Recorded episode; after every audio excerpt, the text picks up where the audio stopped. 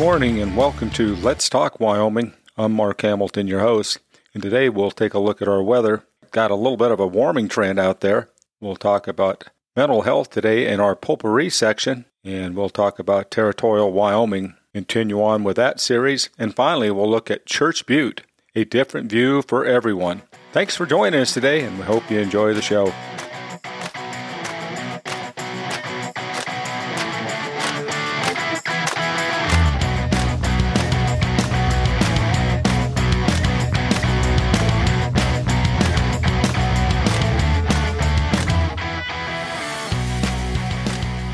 Taking a look at Wyoming weather on the sixth day of February 2023.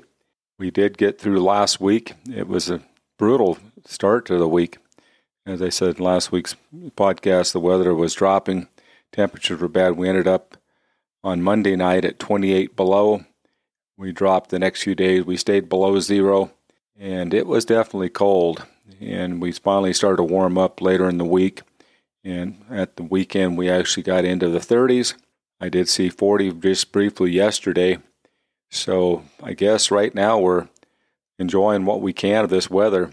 I do see some snow showers in the forecast, and this week, maybe on Wednesday and the following Wednesday, but nothing of any major type of storm at this point. Again, this time of year, weather can change pretty quick. I know that there's a long range forecast of some more extreme cold weather moving in towards the end of February. But the snow that we have out there has been there for quite a while.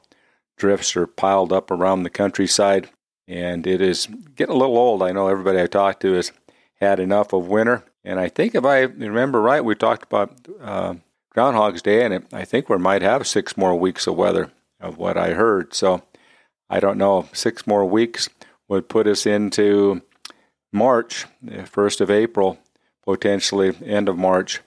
But again, here in the state of Wyoming, we can get some really big storms. Our spring storms have known to produce the most snow, most of the issues. But one thing about them, they don't last as long. Our days are longer and the temperatures will warm up a little bit, but we can get some pretty extreme weather. So right now, we are just maybe kind of thawing out a little bit. We're enjoying the weather and just know that, hey, there's a change possibly right around the corner, and we'll take it when it gets here. In Potpourri today, we have Marcy Hamilton on board. We're going to talk about mental health, what it means for everybody in our audience, and something that we're all facing. I'm going to turn it over to you, Marcy. What do you have for us today? Today, I wanted to touch on five mental health tips for Valentine's Day. With the upcoming holiday, often holidays can be a time where more people have mental health issues or things that come to the surface. So I think it's important to educate yourself on ways to kind of counter these feelings and know that you aren't alone if, if you're not having a great time during the holidays or it's kind of making you feel down or upset. What uh, What do you think are some ways around February 14th? What are some alternatives people could do? So I think uh, number one for Valentine's Day, it's important to celebrate yourself you got to remind yourself your most important relationship is with you. So it's important to realize that, you know, this is a good time to focus on your health, your self care. So focus on spending time doing things you enjoy, a good workout, taking a bath, spending time with a good book, an at home spa night, buying yourself flowers. Um, Valentine's is a holiday and time to feel loved. So show your so show yourself how much you love yourself. Oh, good, Marcy. That sounds like some good things to do. It's a good time to invest in all your relationships. I think it's important to remind yourself if you're feeling lonely, there's probably someone else out there that is as well. So it's a good day to send Valentine's Day cards to friends and family, maybe bake cookies for your neighbor, go visit someone in the nursing home, just showing gratitude to people in your life that are there. And it doesn't have to be romantic, it can just be someone that you know has been struggling through a hard time. So I think it's important to remind yourself Valentine's is a day to remember other people and connections in your current life. I do want to add a, a real quick reminder that turning off social media is one of the number things that number one things I suggest to people because people are often posting their best life and I think we can we compare our behind the scenes to their you know, their edited posts. And I think it's also a time to remind yourself that there are people out there should you need some professional support. And also, if you're having feelings of hurting yourself or really need emergent support, contact 988, the Suicide and Crisis Lifeline, and they can get you connected to providers in your own area. And I also suggest looking into online counseling. There's a lot of platforms like the one I work on, BetterHelp, that can really get you connected to someone that if you need to talk or you need some solutions or just a neutral person to listen, there are options out there and there's no shame in helping yourself and to remind yourself that holidays come and pass. And so doing whatever you need to to get through that day, that's all that matters. Hey, Marcy, that's good stuff. Again, thanks for coming on board, and we look forward to talking to you in the future. Thanks, Mark. Take care. Today in sports, we want to kind of go off the track a little bit and continue on where we were last week, reading from the history of Wyoming from T.A. Larson. And we talked about territorial life here in the state of Wyoming. We talked about some of the activities that everyone did back then. Roller skating, cycling, and dancing were a few that we talked about, which seemed a little strange to me. Maybe the cycling club and roller skating just seemed like that would be something that people at that time would do. But continuing on, gambling was another favorite pastime for men. And the most common form of gambling were poker, keno, faro, wheel of fortune, roulette, and dice. Once in a while special opportunities were offered outside the halls at boxing matches, foot races, and horse races. Considerable money changed hands, noted the Cheyenne leader in August of 1868, in reporting a horse race between an Omaha horse and a Denver mare in Laramie in November 1874. More than $20,000 was reported to have changed hands at another horse race when miners from Carbon came in force to support a Carbon horse against a Laramie mare. The Carbon boys bet everything they could raise, and they went home broke. Mont Hathorn reported that the Yankees of Carbon never looked ahead to nothing beyond Sunday morning and horse racing and shooting live pigeons on the wing. The Wyoming Stockgrowers Association and Convention in 1885 adopted a resolution forbidding horse racing and gambling at the roundups, whereas the racing of horses destroys the usefulness of these animals and also consumes much valuable time. So there was a lot of people against the gambling, but gambling had an effect on a lot of people. And we talked about in in different parts of the state. In October of 1888, it was reported that Douglas had six Monte games going, which supplied a monthly revenue of $300 besides several poker games. No doubt poker was a popular game in many places besides gambling halls. John Charles Thompson summed it up in his Old Wyoming column. There have been some gosh mighty poker games played here in Wyoming. Whole herds of cattle, complete ranches, changed hands at the flip of a hole card or a stud table back in the good old days when some very sporty chaps were rated among the cattle kings. Also, it also affected one of our congressmen here in the state. Gambling indirectly caused Wyoming's most famous congressman, Frank Mondell, to carry a 45 caliber bullet near his spine for most of his life. As mayor of Newcastle in the winter of 1888-1890, he governed what he described as the banner-wide open town of all Northwest. By spring, however, when the boom was declining, there were too many gamblers and other undesirables for the need of the community. Mondell and the city council gave the marshal a list of 20 men who must leave town within 24 hours, whereupon a hotel keeper who had exceeded credit to some of the undesirables and wanted them to stay until he could collect shot Mayor Mondell. Picnicking was another one. Picnics in the mountains have always been important to Wyoming recreation. People in all communities of the territory went picnicking in the summer, although slow transportation, or for many, complete lack of it, limited the possibilities of reaching many areas which later became popular resorts. Bill Nye wrote the following preferred camping to picnicking. The picnic is an aggravation. It has just enough civilization to be a nuisance, and not enough barbarism to make life seem a luxury. But to those who wish to forget the past and live only in the booming present, to get careless of gain and breathe brand new air that has never been used to appease an irritated liver, or straighten out a torpid lung. Let me say, pick out a high, dry climb where there are trout enough to give you an excuse for going there. Take what is absolutely necessary, no more, and then stay long enough to have some fun. Hunting and fishing was also some of the things that we did in territorial Wyoming.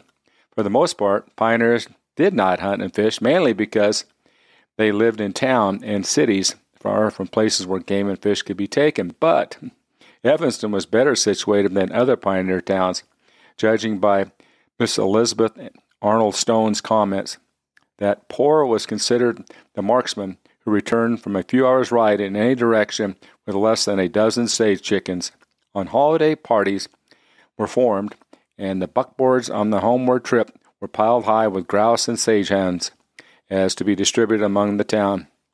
Men who did not hunt were often able to take more meat than they could use. Non hunting townsmen would buy wild meat at reasonable prices in the markets and sometimes from wagons on the street. Native trout were found in abundance in many parts of Wyoming, but not in the North Platte drainage, where, for instance, Laramie citizens in 1868 thought suckers from the Laramie River were a delicacy. In western Wyoming, the Bear River gained an early reputation for its splendid native trout. In central Wyoming, Dr. Thomas McGahee, who was stationed at Fort Washakie, made this entry in his diary for July 10th of 1874. Dr. Page was down and got tight and made a fool of himself. He broke my rod, cut my line, and lost my flies. Confound him! The heaviest assault upon the native trout occurred in 1876 when Crook's army, loafing on Big Goose Creek, caught 15,000, mainly on grasshoppers. Under an 1879 law, a fish commissioner in 1880 began planting eastern brook trout and carp in many streams and lakes to the delight and disgust of future citizens. We also had clubs in territorial Wyoming. In the 1870s, a surprising number of business, professional, and political leaders were members of the Masonic fraternity. Other clubs here in Wyoming were the Odd Fellows, Good Templars, and the National Group of German, Scots, Irishmen, and Swedes were also prominent and the Grand Army of the Republic became so in 1880. Cheyenne cattlemen organized their famous Cheyenne Club, first briefly known as the Cactus Club in 1880, and in the following year built their clubhouse. The membership was first limited to 50 men. The initiation fee set at $50 and dues were set at $30 a year. In territorial times, the women also had clubs. Among the women's clubs were the Alpha Club, the Beta Club, and the Queen Anne Club. The Alpha and Beta clubs were busy discussing William Cullen Bryant, while the Queen Anne Club ladies were studying Browning. Cheyenne had its mixed clubs also, such as the 21, the Pedro Club, and the Social Swim Club, whist Forerunner of Bridge was becoming popular. Besides card parties, were, were high teas, dinners, and dances to keep the ladies busy. Libraries also were part of territorial life. In 1886, the legislature authorized the setting up of a free county libraries. When the county commissioners of any county had received guarantees from citizens, associations, or corporations that a suitable place would be furnished for a public library, they would levy up to one half mil on all taxable property for the establishment and maintenance of a public library in the county seat. Churches, as we talked about somewhat last time, we did have churches here in territorial Wyoming the Methodists, Episcopals, Presbyterians, Baptists, Roman Catholics, and Mormon churches were active in Wyoming before the territory was organized. Congressionalists became active in 1869. A Methodist, Dr. Scott, had been credited with preaching the first sermon in Cheyenne in September of 1867. Much earlier, Wyoming's first Protestant sermon was preached by the Reverend Samuel Parker near present day Bondurant in 1835, and the first Catholic Mass, with more than just a few in attendance, was celebrated by Father Pierre Jean de Smet at the Green River Rendezvous near present day Pinedale in 1840. The first regularly stationed clergyman in Wyoming was the Reverend William Vaux. He was an Episcopal Army chaplain at Fort Laramie from 1849 to 1862. It's absolutely entertaining to read about territorial life here in the state of Wyoming. And how it shaped our state of Wyoming to where we are today. And finally, from wyohistory.org, Church Butte by Randy Brown. Church Butte is a soft sandstone and clay landform standing alone to the left of the Oregon California Trail as it heads southwest towards Fort Bridger. The butte was an important landmark on the route between Green River and Fort Bridger and is located about 10 miles southwest of present Granger, Wyoming, adjacent to a gravel road that once was a branch of the U.S. Highway 30. At its highest point, the butte rises about a 100 feet above the surrounding prairies. Except for nearby gas wells, the area is now deserted and just as desolate as it was in the trail days, though at one time a busy service station stood just across the road. The name Church Butte did not come into general use until 1850. Before that, immigrants, if they called the landmark anything, made up their own names, often comparing it to knobs and eroded towers to imaginary castles and pyramids. An early use of a name involving the word church comes from Howard Stansbury, a army officer returning with his survey expedition from Salt Lake City on September 12, 1850. Stansbury wrote, Struck out of the bottom of Black Fork and re entered the road rising a hill to Church Hill. Followed the road for about three or four miles over level country of sand, clay, and vegetation. Civilian Albert Carrington was with Stansbury outfit and on the same day wrote, rose into the first stable and went nearly east to the old road, near the church, an isolated cliff of brown and green clay and brown sandstone by, which was worn by the elements into fantastical shapes as minarets, spirals, aisles, and capped by domes. Traveled on Old Road and soon left on the left. Stansbury and Carrington probably heard the butte called the church by Mormons in Salt Lake City, as in various times church services conducted by Mormon companies heading for the city may have been held there. One of the earliest descriptions of Church Butte comes from John Boardman, an Oregon immigrant of 1843. Boardman's report predates Mormon companies by four years and the 49ers by six. He passed on August 12, 1843, and seems to have been very impressed with the butte's appearance. Cross Black Fork and past Solomon's Temple, a singular mound of clay and stone of the shape of a large temple and decorated with all kinds of images, gods and goddesses, everything that has ever been the subject of the sculpture, all kinds of animals and creeping things, and everything the art has manufactured or brought into notice, a magnificent and striking sight.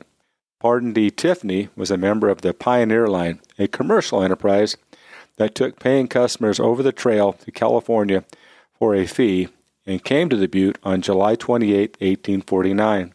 Tiffany wrote, between the second and third crossing of Black's Fork, there is a remnant of a clay range of bluffs near and on the left of the road. The first stone of which appears to be nearly stone and wind. Rain has worked the top edges and the tops into many curious shapes. The soil of clay for a long time past has been cut up in a worse condition than St. Louis dust fills the eyes and mouth during high winds. Three days after David Staples called the line of buttes to the left of the road the Rainbow Bluffs and mentioned Church Butte, explaining our road ran along near the Rainbow Bluffs. They derived their names from the different colors of clay and mixed sands up the sides. We noticed one prominent bluff whose side presented with a little stretch of imagination every variety of forms, groups of men, heads of animals, and it looked like an Egyptian architect. In 1852, Oregon immigrant Mariette Cummings thought Church Butte was the most impressive trail landmark she had ever seen and had a unique name for it. On June 29th, she wrote, Past the most magnificent curiosity I had ever seen on the road.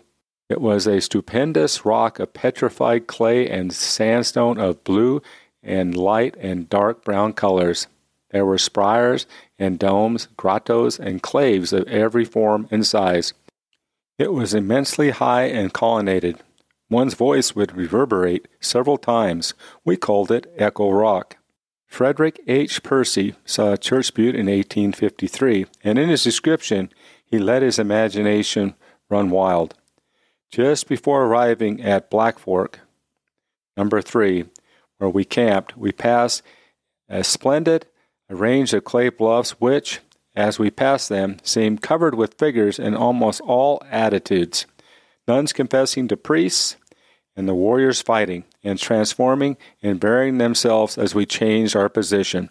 Finally, British adventurer and travel writer Richard Burton, aboard the overland stage on his way to Salt Lake City, arrived on August 7th of 1860 and compared the scenic butte to cathedrals he had seen in his native England. Burton wrote, After 12 miles we passed Church Butte, one of the many curious formations lying to the left or south of the road. This isolated mass of stiff clay had been cut and ground by wind and water into folds and hollow channels, which from a distance perfectly simulate the pillars, groins, and massive buttresses of ruinous Gothic cathedral. The foundation is level except where masses have been swept down by the rain, and not a blade of grass grows upon any part. An architect of genius might profitably study this work of nature. Upon that subject, however, I shall presently have more to say. The butte is highly interesting in a geological point of view. It shows the elevation of the adjoining plains in past ages before spartial deluge and rains of centuries that affected the great work of dedication. Burton's description works just as well today as it did in 1860. Made as it is of soft sandstone, Church Butte might be expected to be eroding very rapidly. A plaque placed in 1930 to honor Mormon pioneers has been dislodged by erosion. Still, comparisons with photos from the 1800s show the butte looking very much the same then as it does now. Just another outstanding story of the state of Wyoming and the travelers, the pioneers that went across our state. And it's amazing some of the sights that they saw. And what I just love is the descriptions of a place like Church Butte. And I guess that's a place that I put on the to visit again this summer. And let's take another look at that and see what we might see as we travel by. Thanks for joining us today, and we hope you enjoy our podcast. As per the code of the West, we ride for the brand and we ride for Wyoming.